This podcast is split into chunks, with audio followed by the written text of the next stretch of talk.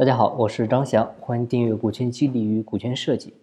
今天有个老板留言说，听了我两年音频了，想试着做做股权激励，啊，就跟员工说了，让大伙呢投点钱进来，啊，跟真事儿一样，也弄了估值，啊，也做了收益率测算，也准备开启动大会。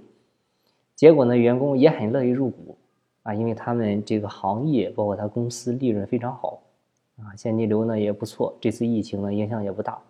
所以都很愿意入，但是呢，就有一点，他们提了个条件，啥条件呢？就是我们入股可以，但是呢，你需要保证我们有至少八个点的保底收益。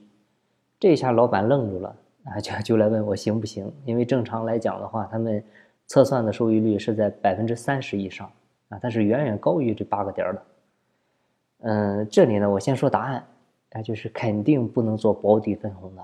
啊，两个原因，第一个呢，就是你只要定保底收益，它很大可能性呢会涉及到非法集资的风险，所以呢建议你慎重。第二个呢，就是呃员工找你要保底分红，啊，我问你，谁给你老板保底分红啊？啊，你还是要回到最初你创业的时候，啊，你最初你做这个股权激励的目的，啊，你不能为了做股权激励而做，你做股权激励的目的是啥？你清楚没有？所以千万不要为了做而做，你看见人家做了，你也要做。有时候你的企业是不适合做的。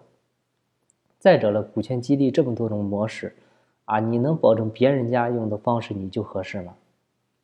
所以就是看，你看你老板创业的过程，一开始创业的时候哪有钱啊？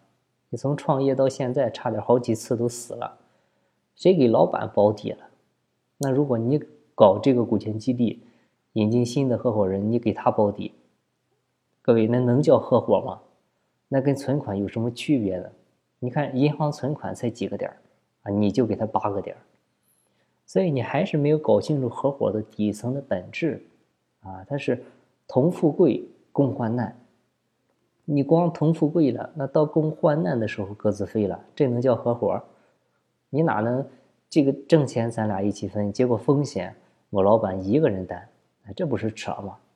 一员工他想当股东，他要是连这点意识都没有的话，建议呢你先别让他进来，啊，因为他还不是你理想的股东，啊，不是你理想的合伙人，所以你就记住一句话：能共患难的才叫团队，啊，只能同富贵的，充其量只能叫团伙，啊，要知道利益它没法统一人心，利益只能统一行为，能统一人心的只有风险。